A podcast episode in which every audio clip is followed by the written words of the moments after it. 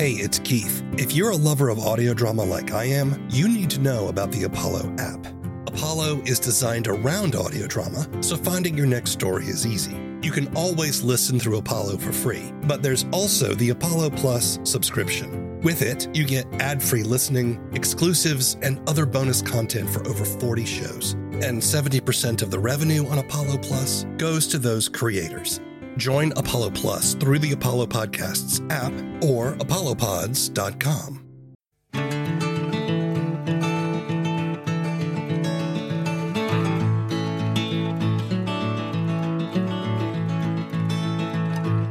Hello, and welcome to The First Episode Of, a podcast about audio drama and the creative process. I'm W. Keith Timms, writer and podcaster, creator of The Book of Constellations. In this show, I listen to the first episode of an audio drama, then have a discussion with the creators about the show, their methods, their struggles, and successes. Today we're discussing the first episode of nineteen Nocturne Boulevard. nineteen Nocturne Boulevard. Nocturne Boulevard? Not far. When you hit Howard, hang a right. Howard meets Philip at a weird kind of angle, and then you cross James and Poe. You can't miss Nocturne. It's just past the Ottoman.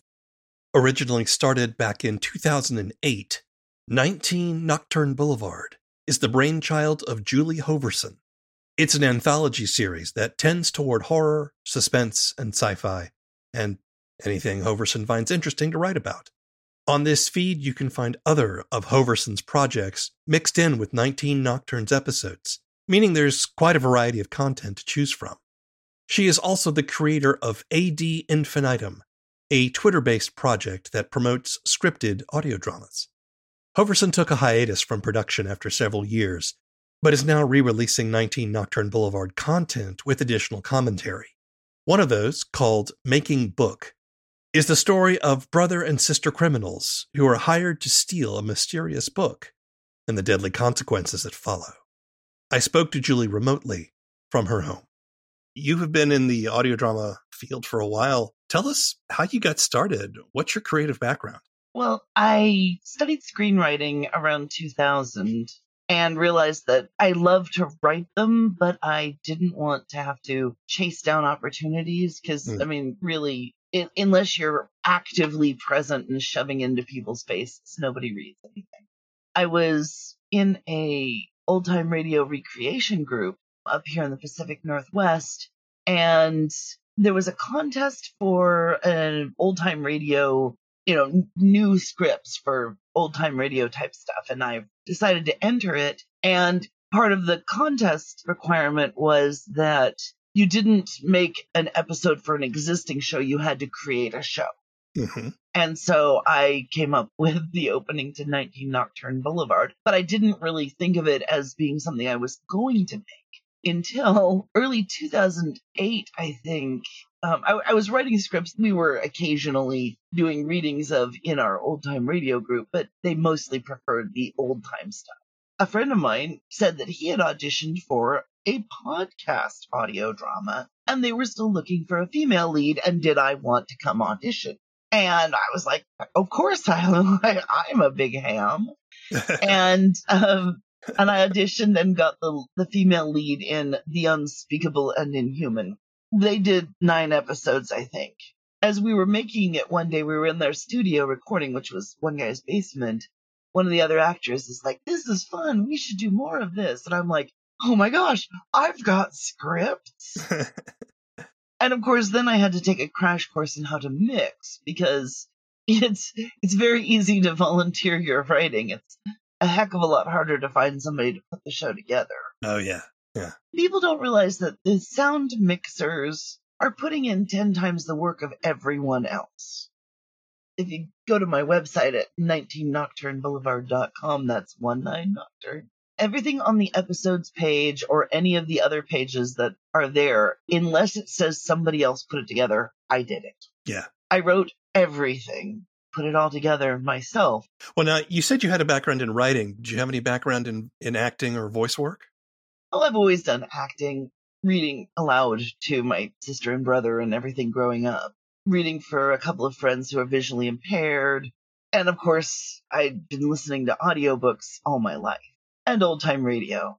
Actually, when I was first making my first episodes, what I had in my head that I wanted to create was something on the level of the B B C Lord of the Rings. Oh, right, right. If you've ever heard of that. I have, yeah.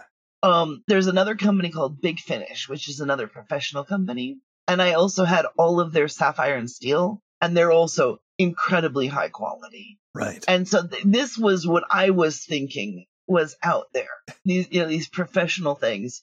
You started doing nineteen Nocturne back in two thousand eight. Yes. Tell me, what was the scene like in two thousand eight? There were a number of different groups out there. There was a, you know, like a bulletin board type area that we'd hang out sort of and chat. There were a few shows, and and actually there were shows that were already vanishing by the time I got there. I mean, I was by no means a groundbreaker. There was Broken Sea Audio, and there was Empty Sea, which did Tales of the Extraordinary, and there was Misfits and Robots of the Company. The Byron Chronicles were already going strong. I mean, Byron would be probably the longest running series, just about. I mean, I also was listening to a lot of audiobooks that were being podcast at the time. Jack Kincaid, who makes Edict Zero, was writing a novel at the time and putting it out on a podcast. And I was listening to it, and when I wrote one of my episodes, I was like, I know exactly who I want to cast in this. So I got him in as a guest star and made him, and he played the devil in one episode of my show. Two months later, he had written the first episode of Edict Zero, and he's like, I want you to be in it. I, you got me hooked on audio drama. Tell me, what was the community like back in two thousand eight when you were creating this? I'm, I'm like, I'm a newbie, right? This is my first foray into this, into this. And I was rather surprised to find out how warm and welcoming the community is on Twitter and on Reddit. There's a lot of support for the indie shows out there. I mean, it always has been. Everybody was really helpful. And that was one reason it was so great to have a like a central bulletin board area that we'd hang out. People worked on other people's shows, helped out, you know, I mean, very much like now, except just a smaller community. Mm, yeah. I mean, it's like one coffee shop and now it's a Starbucks franchise. Right. Right. Right from the start, when I even when I was naming nineteen Nocturne Boulevard, and no, it has nothing to do with something from Harry Potter. It's not anything to do with nineteen right. with Nocturne Alley, I guess. Yes, yes, that was no. That was the one. I didn't want thirteen, and I didn't want, you know, any a number with a joke attached, right? You know, but I wanted something that was a, that was a little bit sinister, you know. And nineteen is a prime and all that. And right. I, I, I mean, I went through a lot of different names, you know, to come up with this. I but I didn't want something that sounded like a street. I mean, something simple. It had to be complex and shady and a boulevard, you know. And the the opening credits, which are basically listening to a cab driver tell you how to get there. Yeah. And if you listen to the opening credits, it's like, oh, you first you uh what is it? Take James over to Poe. Uh right. Howard well, crosses the- Phillips at a weird kind of angle. You know, I, I, I got all those references. That okay, good. Yeah. I, I, I suspect a lot of people don't. They're all classic writers of Of, of horror fiction, or at least speculative fiction. And, and and then it's just past the automat. Oh, the automat, which is great, because that seems to land you somewhere in the forties and fifties in terms of the show. And I was going to bring this up, actually. I was listening to Mickey Book, and I was like, this sounds, has a very O T R kind of feel to it. And yet...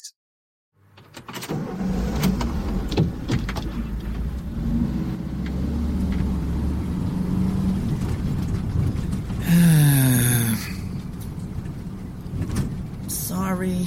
I get so tense when I'm working. I know. I said I'm sorry. I should... I should be more careful what I say. You're never gonna do anything with your life if you don't start talking more nicer. Hey, who's the older sister here? Not me. I don't got the parts. But seriously, sis, you always looked out for me. I'm just trying to return some.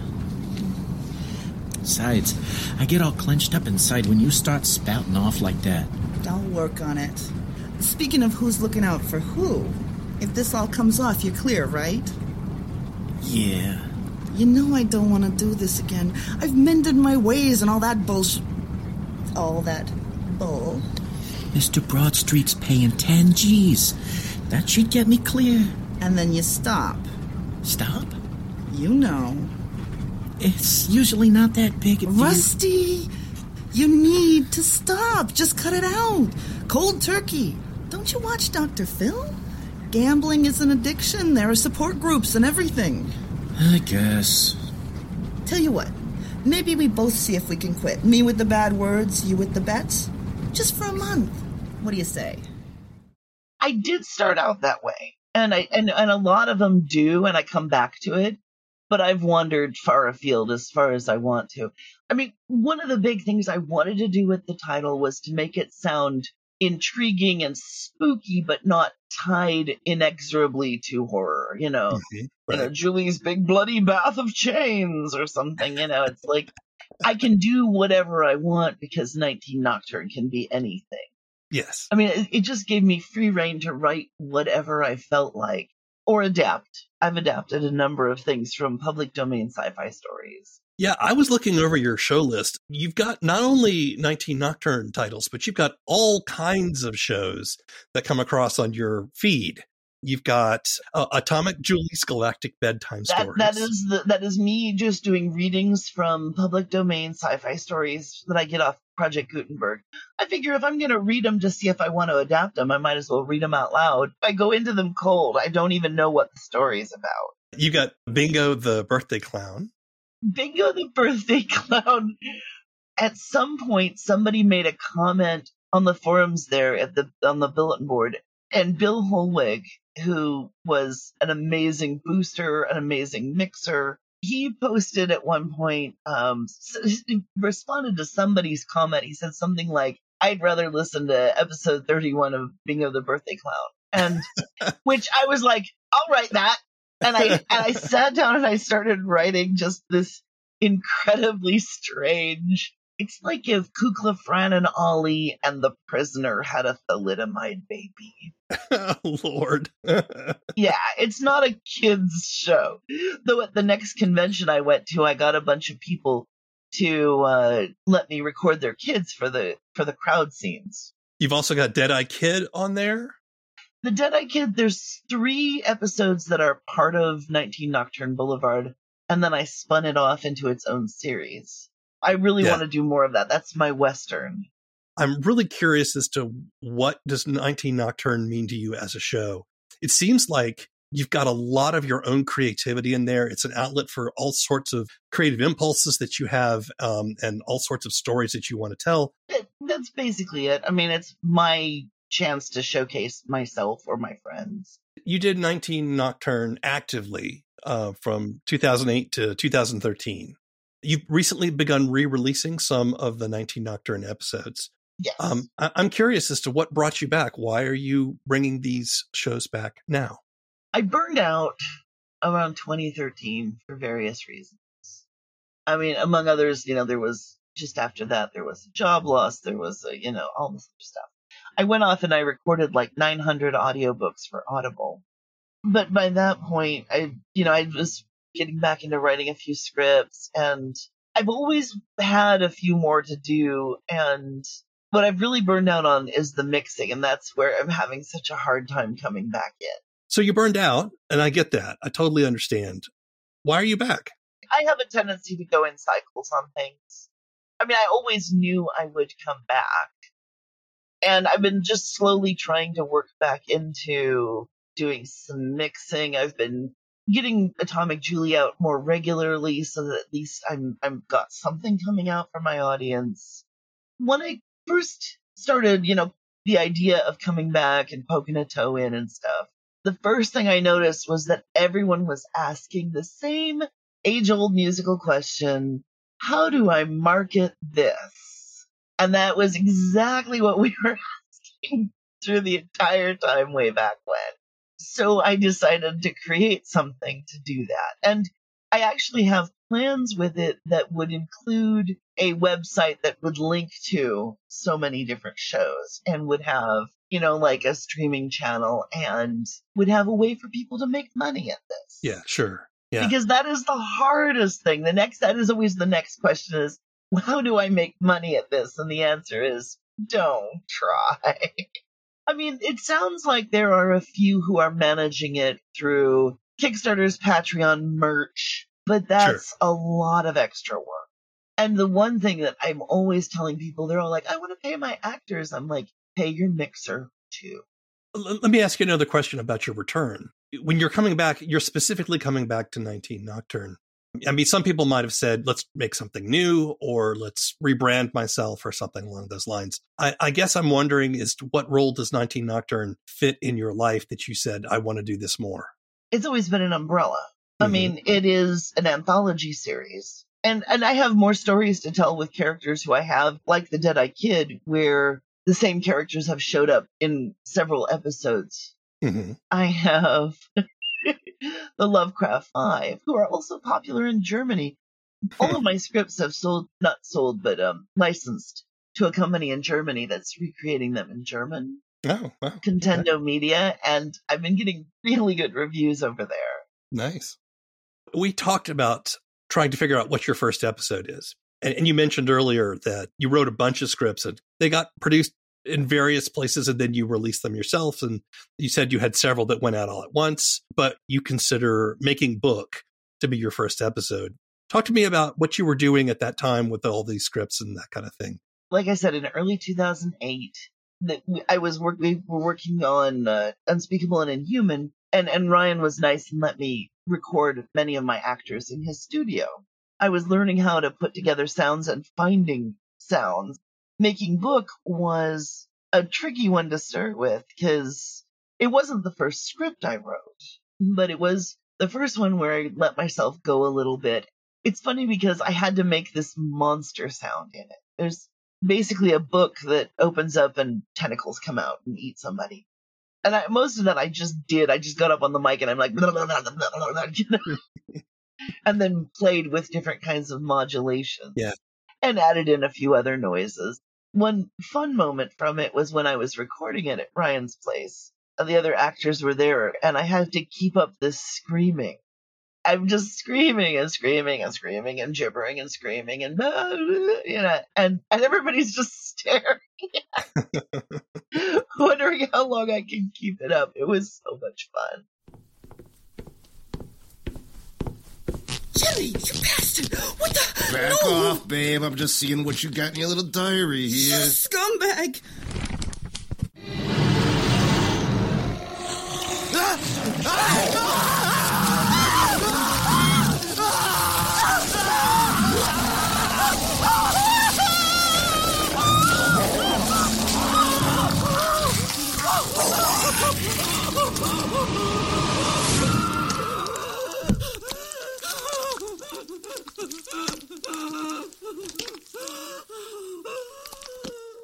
When you were writing these original scripts, why were you writing these particular stories? What was it about them that appealed to you? And were you thinking of them as, these are the scripts that I want to put out first, because this is the impression I want to make on my audience? Actually, almost everything is just, it's whatever came into my head. Right. That's what I've always written. It's whatever came into my head.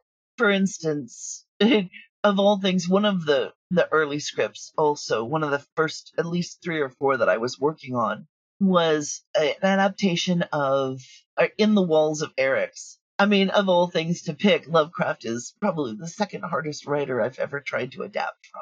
And yet, it's like you're just sitting there reading a story and the story starts telling you how it's going to go.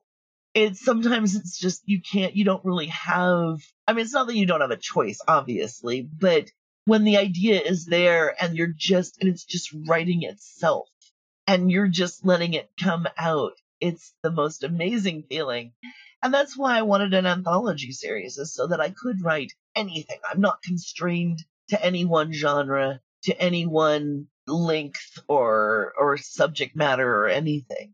Making Book is uh, a story about um, two criminals, brother and sister, who uh, are hired to retrieve a very strange book by a very strange man. And turns out that this book is a portal to hell or to someplace like it, uh, with a beast that lives inside, feeds on souls. It's got a very Lovecraftian, very kind of nice horror feel to it. And there's, the characters are, are really interesting. You've got Faye, who is, you, you do the voice of Faye. She wants to get out, but her brother, who's he's kind of a loser, is um, desperate to to make a big score. He gets seduced by the power implied by the book. A book? What? It's just a big old book. Yeah, even smells old. Look, it's got a lock, like a diary. What is it? A book? I mean, the title. Um, it ain't in English. If that's even right. So don't... Okay, that's it. Give, give me that. I was just seeing if it was really locked. Did you not get the part about he wants it undamaged? You think prying open the lock or trying to snap the leather somehow don't count? I was... I was just thinking, Faye, that why would somebody pay a bunch of dough for a book? Maybe it just looks like a book, and it's uh, really a box full of jewels or something. You're willing to throw away a sure thing. You could probably pick that lock in a heartbeat, couldn't you, Faye? Look, Rusty, this ain't the double down, little bear. The odds are, I don't know, but it's pointless. This book, as is, will get you out of Hawk to the bad men. This time. You were damn lucky to find somebody with that kind of dough to sling around. Why screw it up? But if there's any chance that there's more... No goddamn way. This is the end. I'll drop you off on the way to Jimmy's, but I'm keeping this bad boy with me. What did you like about this story? What about this particular narrative appealed to you? You know, I don't think I have any particular one source. I, I see so many stories of somebody getting in trouble because of ex-sister, brother, child, parent, who is just a fuck up, and they can't say no. And and one of the reasons, I, I will be very blunt, that I started writing my own scripts at the old-time radio group was because, frankly, there's just not enough good roles for women. Oh, sure. Right. In old-time radio. And like every other drama group you've ever heard of, we had more women than men ninety percent of the time. Right. And then there's always a hard time finding scripts for everyone. Yeah. One of the other things I, I kind of liked about Making Book is it does have a very uh, old-time radio feel to it. Um, it's, you know, this, the car sounds old and they're driving down the, you know, and then they, the dialogue is kind of like that. But then you throw in a Doctor Phil joke um, in the middle of it. You know, uh, were you playing with the genre a little bit there? I, yeah. I mean, because I realized... Well, I mean, if you really want to get purist about it, by the time once I added in a strip club with the music I was using, it yeah. had to be more modern. Right. So I, I added that in just to sort of remind people that it was, it's, I let it go a little modern. I mean, I haven't set specific time periods on ninety percent of what I've got. It's just, just run with it kind of thing. Yeah. Cell phones and the internet destroyed horror movies for a couple of years. Oh, sure. Yeah. Because why don't why don't people just call for help? Yeah, it, once you can't right. achieve isolation and information isn't hard to come by, that is a massive turning point in how stories can be told. Yeah. And so uh, a lot of times I have a tendency to think without cell phones because I'm old school and and because it just makes it easier and or or cell phones that are limited.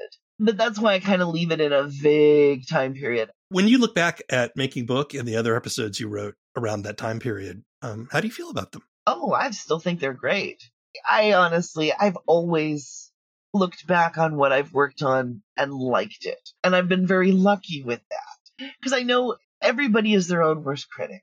Yeah, we all sure. are, whether it's for our acting, whether it's for our, our writing, our mixing, you know. I mean, I'll hear something like, "Ooh, I could have done that better. That could have been smoother." But and I mean, I'm not going to berate myself over it. It's done. Right. I might go back and listen to a show and go, "Ooh, I should have explained that a little bit more." But but at the same time, overall, I really like everything I've done. You are very active in promoting audio drama on Twitter, especially, but in yes. other places as well. Um, and you are the creator and operator of A D Infinitum. Tell us about that. As I said, when I started to try to make a return I, the first thing I saw everybody was asking was, how do I market this? And mm. I mean, honestly, there is a market. Audible dot com has proven there is a voracious audience for listening to stories. I mean, it's not a great place to try to market your audio drama, because you can, but you're going to get paid pennies per download, and that's not going to pay your actors. Right. We haven't come up with a good way to monetize the shows at all. I mean, there are people who put ads in, and there are people who show it on behind a paywall, and there's people who have Patreon-only material and have Patreons. And there's, and I have a Patreon, don't get me wrong. I absolutely love the support that I get from people who have been, who have put up with a lot from me over the years. It's tricky. I mean, if you're not making this because you love it, you're not going to be making it for very long. What did you do with A D Infinitum? Every day you get on Twitter and you post um, a nice, very good looking graphic that links to uh, a scripted audio drama. Um, oh, well, yeah, I post one every hour at least. Uh, oh. Right now it's been a very busy week, and I've had a bunch coming out every couple of hours. Um, if you look at the borders, the A D Infinitum border tells you what kind of show it is. Not like genre or anything, but a blue border is a brand new episode has come out within the last couple of days. A yellow border is a show that is still producing, but they haven't had an episode out recently, like they're between seasons or they're on hiatus. And a brown border is something from the vault, something that I think has ended but didn't come to an end, you know? Right. And the green ones are a completed story. There are a lot of shows that, you know, they're completed and they're fine, but they vanish. Nobody ever hears from them again. This way, people hear about them. Here's the, oh, hey, look, here's thirty-two episodes of something that I might like. I guess I guess I'm curious, because that does sound like a ton of work. Yeah. What keeps you motivated to do it? Well, I started it because I wanted to have a place to publicize my show when I get to right. it. Sure. But now it's like, it's partly habit and partly a lot of people do seem to depend on it. I mm. think what I'm going to try to do is, I don't know if I should put this in, in official, like on a podcast or not, because I'm not ready yet, but I want to do a Kickstarter, which will let me take it up a notch. Really, none of us do a lot of marketing because marketing is hard.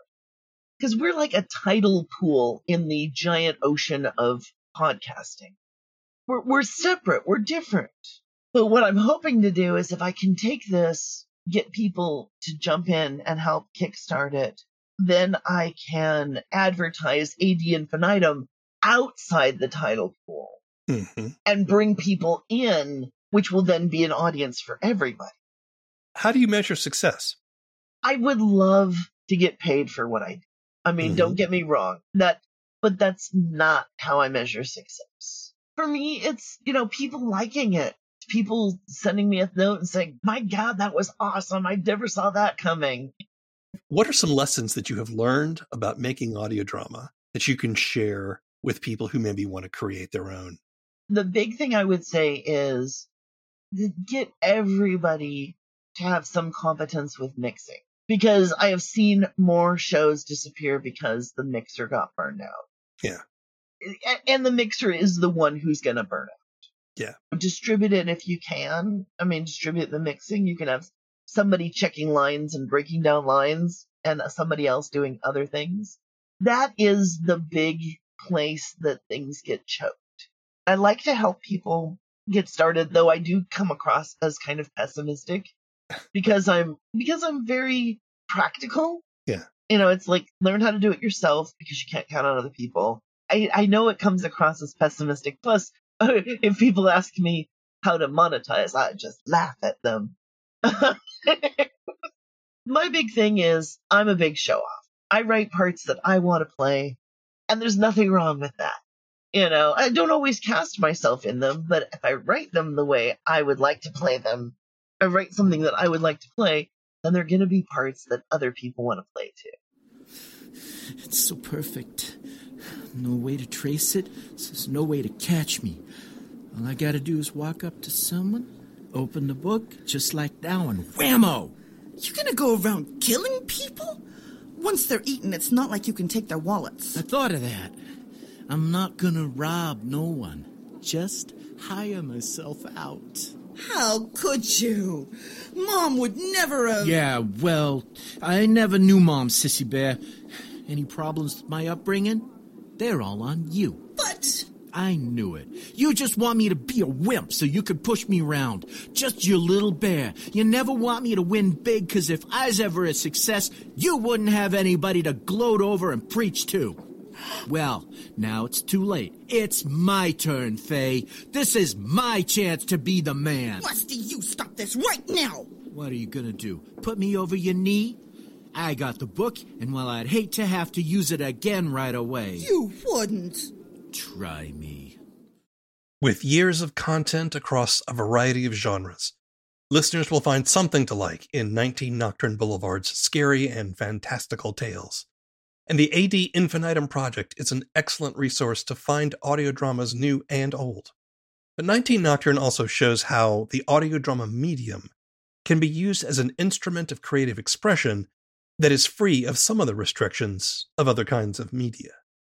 You can listen to nineteen Nocturne Boulevard on most major podcast platforms, or see our show notes for more information.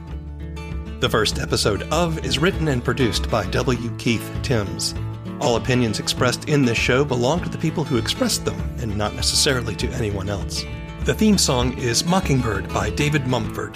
The show's webpage is the first episode of dot com. If you're an audio drama creator and would like to be on the show, send an email to the first episode of at gmail dot com.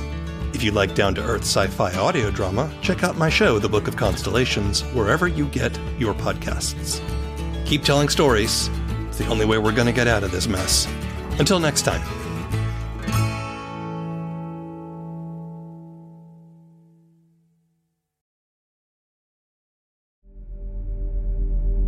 I know you got questions about him. Where did he come from? How did he do all those things they say he did? Was he a terrorist? Was he crazy? Was his skin really blue? Well, I'll tell you what I know. I was there with him, driving through the back roads under the stars. I was witness to wonders and miracles, and to the darkness that's coursing through the veins of our country. He came to fight it in his own strange way, but no one leaves that fight unchanged. Not even Rael. People ought to know the truth. And I was there.